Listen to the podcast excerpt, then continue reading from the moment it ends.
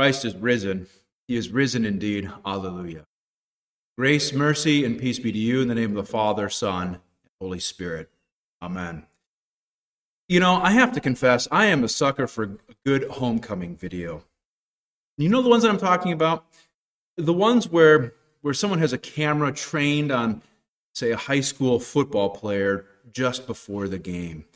He's waiting for the announcer to call his name, to run out into the field, to the cheers of the students and the, the community that have come out to watch Uh, to watch that game. And then, as his name is called, he runs out to the field only to, to stop dead in his tracks because in front of him, standing on the fifty-yard line, Dad, dressed in full military fatigues. The camera, the camera's, well, it's capturing everything, especially the look of shock, surprise that is on this young man's face. He knows that his dad's not supposed to be there. He's, he's supposed to be overseas, still on his deployment. But there he is, right in front of him. And the camera, the camera's capturing it all. He drops his helmet and he, he runs toward his dad, who is already running towards him. And when they meet, they wrap their arms around one another in a huge hug with tears of joy streaming down their face. I love homecoming videos like seeing scenes of reconnection, rejoicing, hopeful images. They're, they're hopeful images because you know that there was a time prior to this reunion when things were a little more difficult. You don't see these videos on the internet much because they're images of parting. They're sorrowful. But you can picture it, can't you? Maybe a year prior, maybe maybe the soldier has said his goodbyes or saying his goodbyes at the front door of their house. Only this time the, the, the, che- the tears that are shed are not tears of joy. The younger kids, they're asking questions. Will you come home soon? Dad, will you be okay? Hey, Dad, will the bad guys be shooting at you? The oldest son and or husband's wife, there are concerns, largely unspoken, about whether or not they would see their dad or their husband again. Of course, this husband, this father, this soldier, speaks words of comfort and hope to his family. And just maybe he, he took time to write individual letters to his wife and to his kids, filled with personalized words of encouragement or instruction, words of comfort coming from their father, husband, words that could be read and, and reread over the months of, de- of deployment.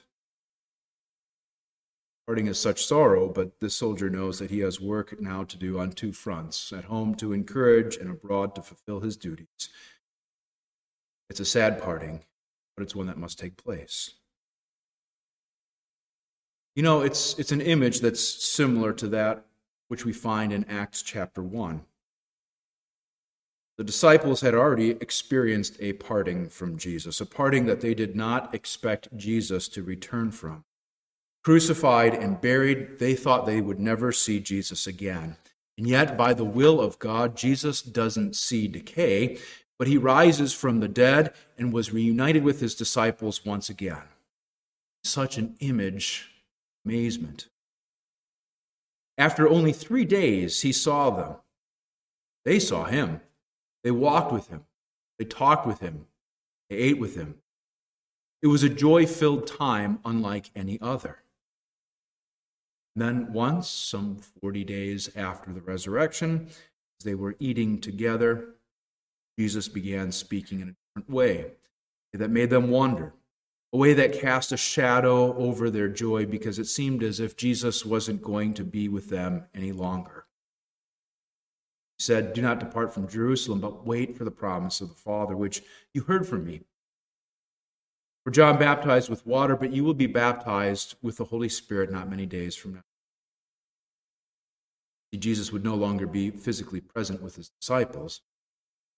Promise was made. Gift given. told to remain in Jerusalem until that time. Now, there are questions that were asked, well, concerns spoken. Lord, will you restore the kingdom to Israel? Like the questions of the little kid asked with a limited understanding the significance of what would soon happen. They would soon get their answer. Not a kingdom for Israel, but a new, fuller, greater kingdom. And this kingdom would be proclaimed not just to Israel, but to the entire creation. And the message would soon be carried on the lips, deeds, those still childlike disciples dining, conversing with Jesus. Now, after he said this, he was physically parted disciples. He was taken up into heaven, ascended, and they saw it happen with their very eyes. The place where he reclined at table, the plate where he had had his meal, were at the feet of the disciples as their eyes strained to see Jesus as he ascended up through the clouds. Wonder, tears at this parting. Or were the disciples just so shocked and amazed by the image before them that they were unable to shed a tear? Yet there they gazed up into the sky, till a voice broke the silence of the amazement and, and jolted their attention downward, back towards earth. Men of Galilee, why do you stand looking into heaven? This Jesus who was taken up from you into heaven will come in the same way that you saw him go into heaven. You will see Jesus bodily descend, consummation of this age. You will see the King of Kings and the fullness of his kingdom come, which you will begin proclaiming when you have been baptized with the Holy Spirit.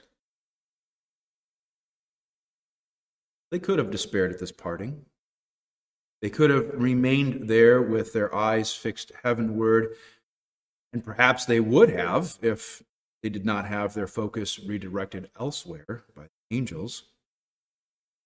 They remained there, Jerusalem. Ten days later, the promise was fulfilled. The twelve entered the mission field, beginning in Jerusalem. From there, over the years, the kingdom of God continues to be proclaimed around the world, even to this very day. Return with me to that student athlete.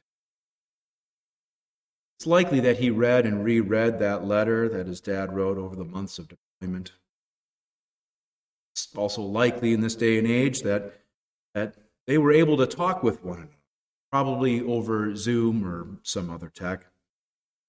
It's likely that they talked about the mundane moments of life. How was class going? What did they eat for dinner? I'm sure they talked about some serious moments too. Fears, struggles.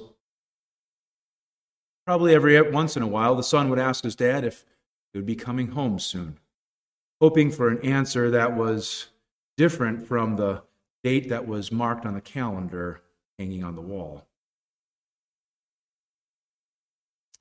It's not the same, but the son felt connected, not abandoned, that his dad was absent or uninterested in his life. He especially loved it when they would talk about football. He loved seeing his dad's eyes light up as he told him how he made a play or scored a goal. And his dad would listen intently to his son, his good questions, and then offer some sound advice. It seemed like every time that those two had those conversations with, or they had those conversations with his dad, the student athlete was, was more settled about his next game. He had in mind what his dad had said as he got ready to go out onto the field.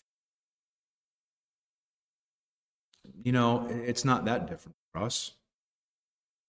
Look, we don't see Jesus the way that the disciples did. Not face to face anyway. We've got their witness. We've got their faithful account of what Jesus did and what he said.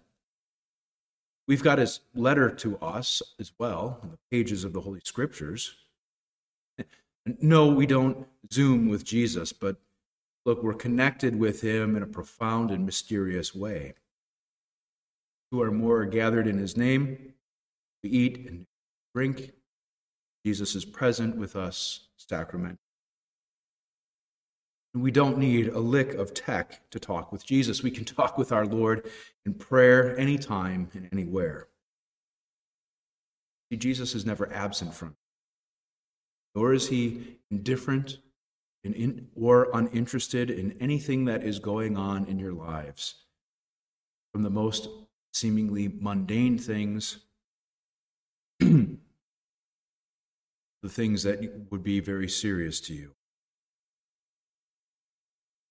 Look, isn't it true that after times of personal devotion, or especially as we gather for corporate worship, family of faith, we're more encouraged to go out onto the field, of course not the football field, but the mission field, mission field of our households beyond, having the very words of Jesus resonating in our hearts and our minds. I said earlier, I'm, I'm kind of a sucker for these homecoming videos. And those images are powerful and, and they're hopeful. I tell you, look, there's a, a, a homecoming that is still yet to come that will be far greater than any captured on video before. Now, I don't know how this scene is ultimately going to play out or where you and I might be when this happens, but a day is coming when our Lord will physically return. It's in our lifetime. I imagine it will be as we're going out into the mission field. That may be according to our vocation. Then see him. Not dressed in military fatigues, of course, clothed in glory, bright shining as the sun, ascended with from the clouds with all the host of heaven. And there we will be with our, our jaws dropped open in surprise, seeing our Lord in the flesh, and then, then that uh, the, the embrace that will drive out all fears, all sorrows, all doubts and pains. That will be a homecoming and all homecoming. And come, Lord Jesus.